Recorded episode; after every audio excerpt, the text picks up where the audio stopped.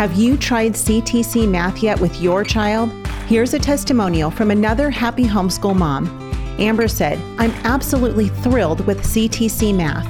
It's a rare find that I've used with my children for more than five years now. I have six children using CTC Math, and each child has found it easy to navigate and very applicable. I love seeing them enjoy this math program and grow in their mathematical journey. Thank you so much for all that you are doing in providing quality math lessons for my children. If you're looking for a great online math program, visit ctcmath.com. That's ctcmath.com. Hey everyone, this is Yvette Hampton. Welcome back to the Schoolhouse Rocked podcast. I am back this week with another fantastic guest. Her name is Janice Campbell, and she is part of our Meet the Cast lineup. This is the first time that we have had her on the podcast, and I'm so thrilled to have her joining us. As a matter of fact, um, as we were preparing for this podcast, and you know, I've told you guys before that it's really fun because oftentimes when we have people in the podcast who are speakers, in the homeschool world, they will send me their list of topics and things that they really focus on in their ministries. And, and it's fun because I get to choose. It's kind of like going to a convention and getting to choose what workshops you're going to go to. And so I asked Janice, I said, Can you send me just some of your topics that you have so we can focus on some of those for the podcast. And so she sent me her list of things. And I was like, oh my goodness, there are so many great things to choose from. So we are going to try really hard to get to as um, many of the ones that I chose as we can, because she has so many fantastic ones. But I was really excited because one of the topics I've really been wanting to address recently is how to teach. Like, how do we teach our kids? You know, we all talk about homeschooling and the importance of homeschooling, but that begs the question how? How do we do this? How do we do this teaching thing?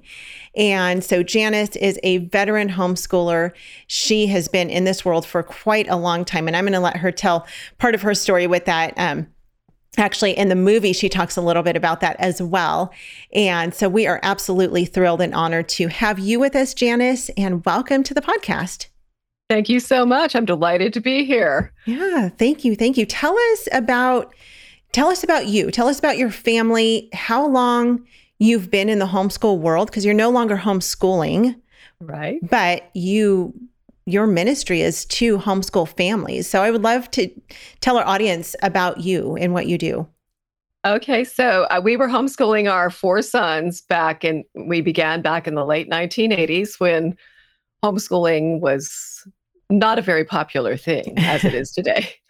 and um, I loved staying home with the boys and I loved homeschooling and I loved teaching writing and literature to them and was enjoying a pathway that was sort of a cross between Charlotte Mason and classical education because back then we didn't have all the resources and I was just cobbling things together. Right. Um, trying to figure it out as I went. That's the whole how to teach question.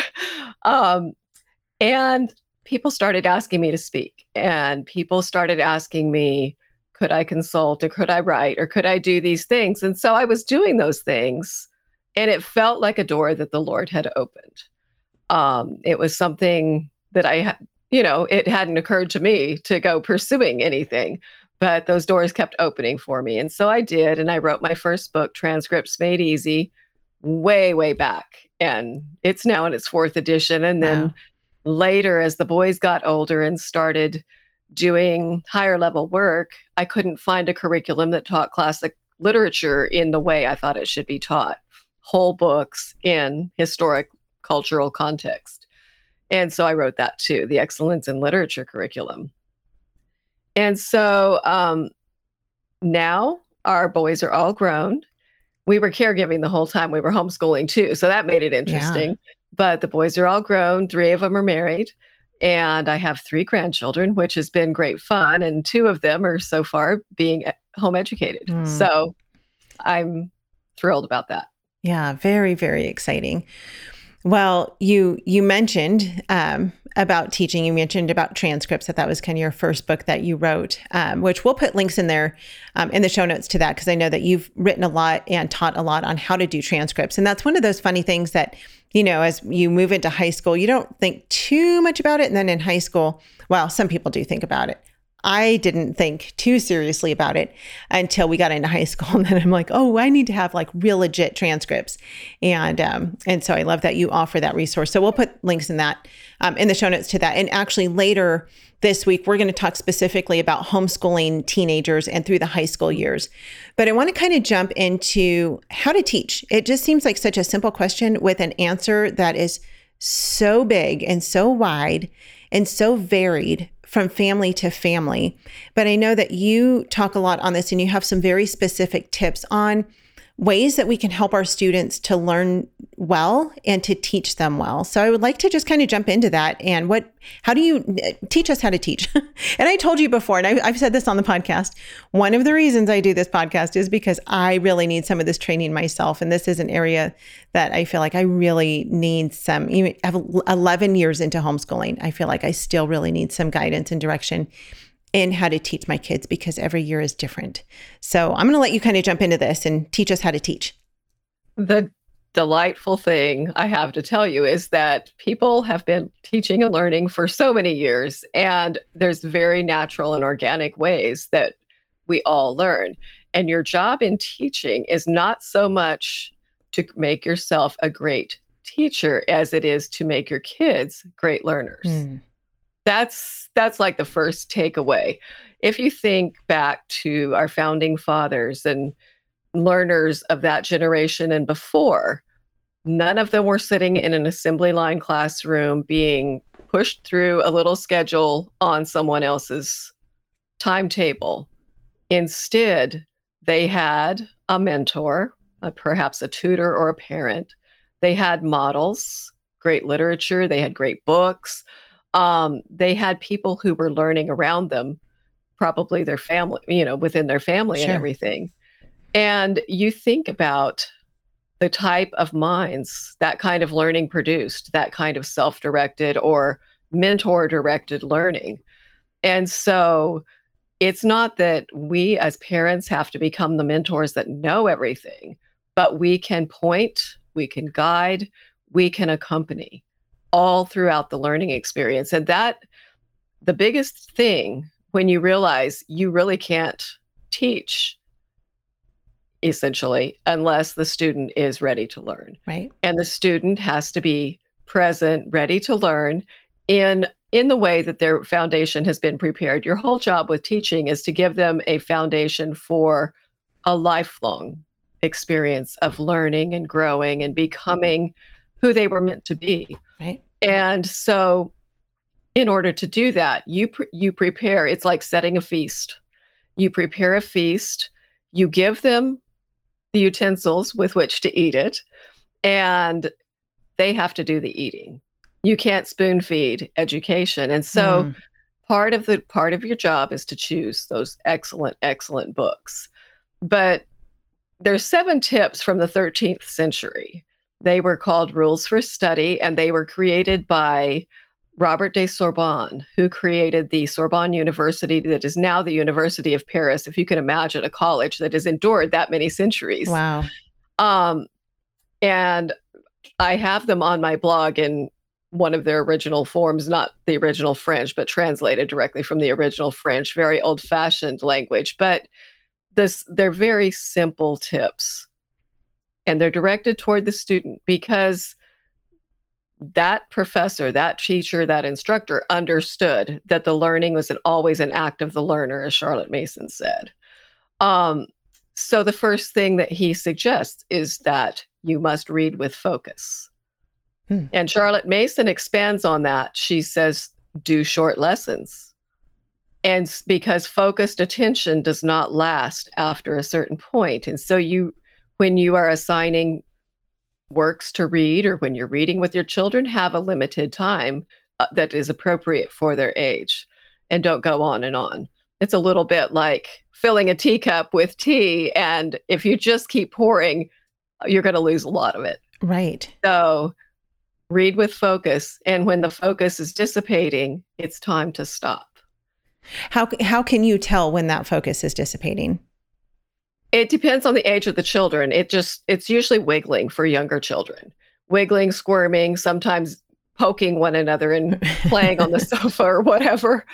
But for older teens, you often see them gazing off into space and dreaming of something else or it's just it's almost an audible disconnect if sure. you're looking around and that was one reason when i was homeschooling i usually stayed around the dining room table with them. Yeah. I, I know a lot of people feel like you can um, get things done while you're homeschooling but that's a delusion that usually is dissipated within the first few months of homeschooling. Yeah.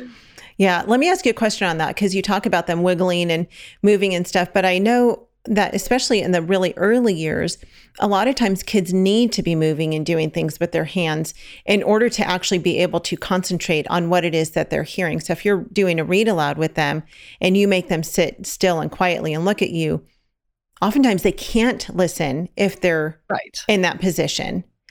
They need yeah. to be moving and stuff. So do you how do you find that balance of knowing you know they're they're wiggling and listening or they're wiggling and not I usually with with my kinesthetic learner especially, I would give him he would have Legos or you know something to draw while or color or something while we were reading aloud.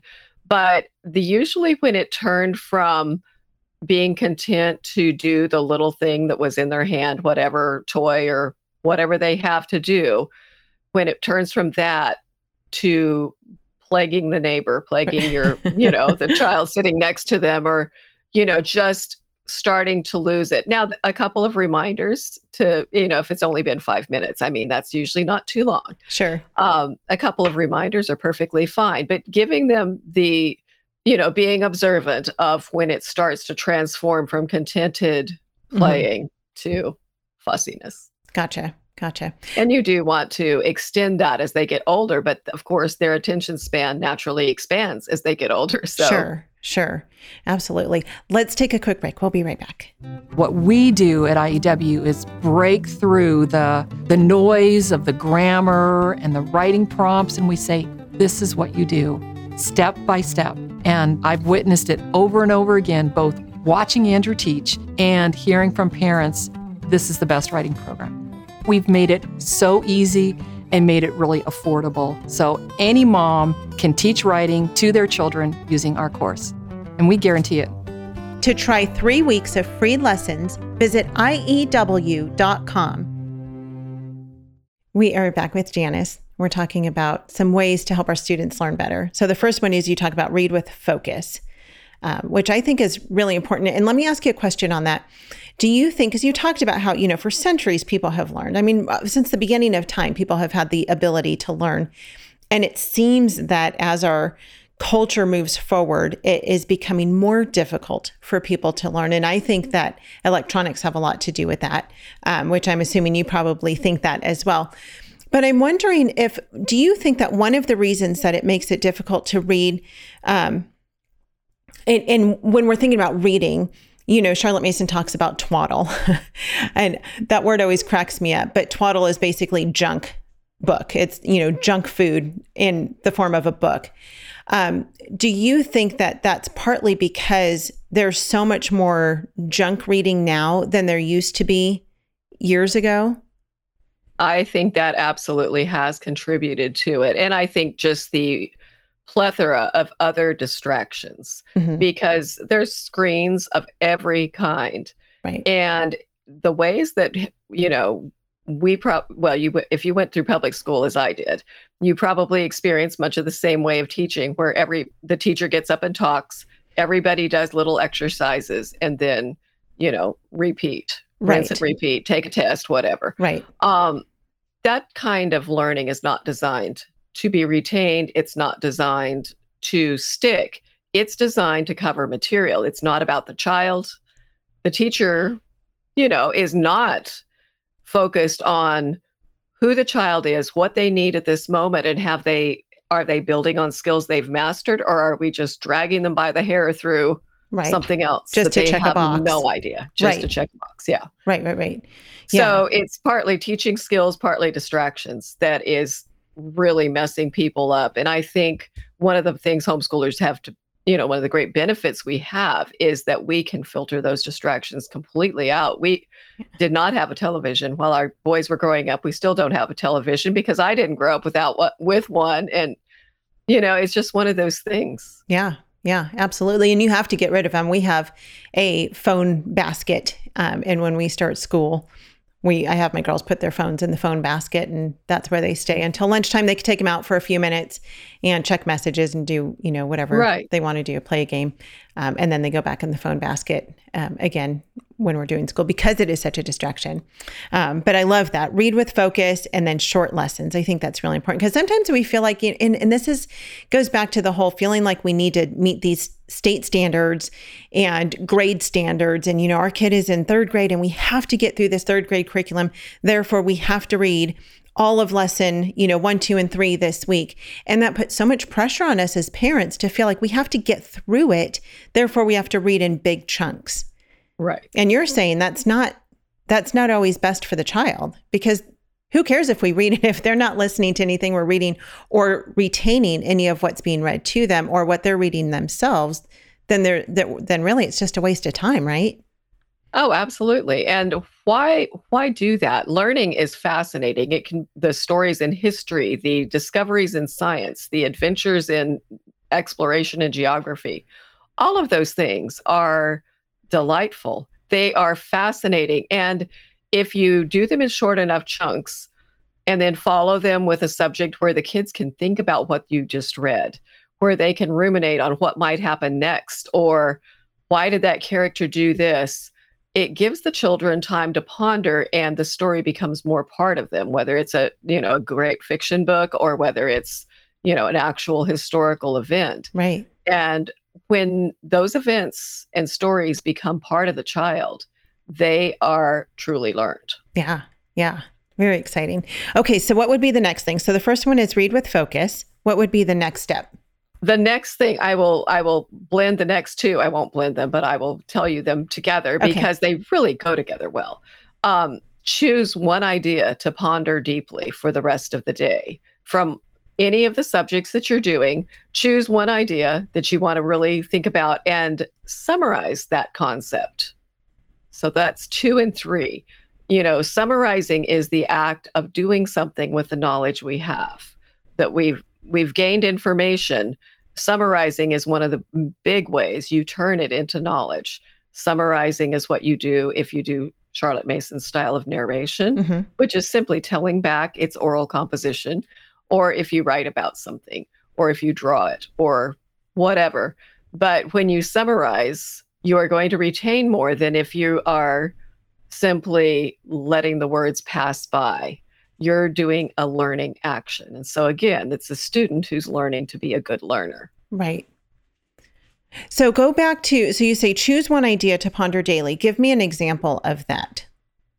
So if if you, the child is studying, and it can be the ch- the subject can be the topic can be the child's choice from what you read that day. Okay. It might be something from say the you know little house on the prairie book you're all reading together or it might be a science experiment that perhaps they're reading you're reading about the wright brothers and how they took random bicycle parts and you know started doing things well you might have a scientifically inclined child who would want to go away and ponder why things why things like that work and maybe what can he do to replicate something like that. And they go off and they they think about it and they try to apply it in some way a lot of times. Or sometimes as i did when i was a little kid i read nonstop.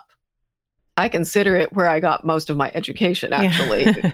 just in my reading. But i as i fell asleep each night i would be thinking about alternate endings for whatever book i was reading or i would be thinking up an alternate story for the characters Mhm. because I didn't want the book to end. And so I wanted, you know, and so there was constant rumination on what had been read. And those things that I spent the most time with have retained have remained with me. Yeah, interesting.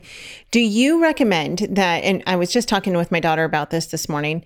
Um, And I was she's she's kind of writing out her assignments for the next week, and so she's got you know history. She, we're doing the Mystery of History, Volume Four, and then she's got her forensic science class. And I said, it's up to you. You can either do all of your you know science in one or two days, and then finish all of your history, or you can piece it out and do a little bit each day. Do you find, and maybe this just depends on uh, the student, but do you find that it works better as we're talking about, you know, like pondering on one idea? Is it more effective, do you find, to stick with one subject as a whole and do, you know, focus on history for a day or two and then move to science for a day or two and then move to writing for a day or two and really hone in on that thing instead of piecing it out every single day a little bit at a time? We tweaked our schedule quite a bit over the years. And when the boys were younger, we did the short lessons each day. But mm-hmm. as they got older, we did more of a block style schedule. So Monday and Wednesday was humanities, and Tuesday and Thursday was sciences. But we always did math. Mm-hmm. Right. Um, because no one liked it. Right. And right. no one wanted to be stuck with a whole day of it. right, right, right. And math comes in little sections anyway, you know, as you do yeah, each lesson. So it kind of lends itself to that anyway. Um, yeah. But and we also timed things by time rather than by lessons. So when they were little, it would be 20 minutes of math and they would do as much as they could and then put the math book away because that way they were still fresh. Right. They weren't burnt out and some of them would go faster than they needed to some of them would go a little slower because they were struggling with a particular concept right but that that was an easy way to do things. Yeah yeah. Okay so that makes sense because it seems still like my younger daughter who's fifth grade she still does better to piece stuff out. Yes. But now i think like i said i'm starting to realize that for my older daughter it's starting to make more sense to just block everything and you know let's just do all of history. Because it seems like you'd retain it a little bit better that way um, yes, well, you get into the zone. Right. At least that's what happens to me. Is if I've got right. more time, I get into the zone, and that's one of the reasons college schedules are arranged that way. Right. You right. think about it. You pay for college, and they should be doing things the most optimum way, and there they are. but I think smaller children are probably less able to focus for the longer periods of time. So yeah. that's why it starts working better once they hit teens. Yeah. Yeah. Makes total sense. We are out of time for this episode, but we're going to come back on Wednesday. We're going to continue talking talking about ways to help our children learn and ways to teach them as we are homeschooling our kids. Janice, where can people find out more about you and your ministry? Um, I have a main website, everydayeducation.com, and a blog, doingwhatmatters.com and excellenceinliterature.com, which is my site for all sorts of literary resources. Okay. So everyday education is probably the place to start. Okay, sounds great. We will put those links in the show notes. Thank you guys for listening. Have a fantastic rest of your day, and we will be back with you on Wednesday. See you then. Bye.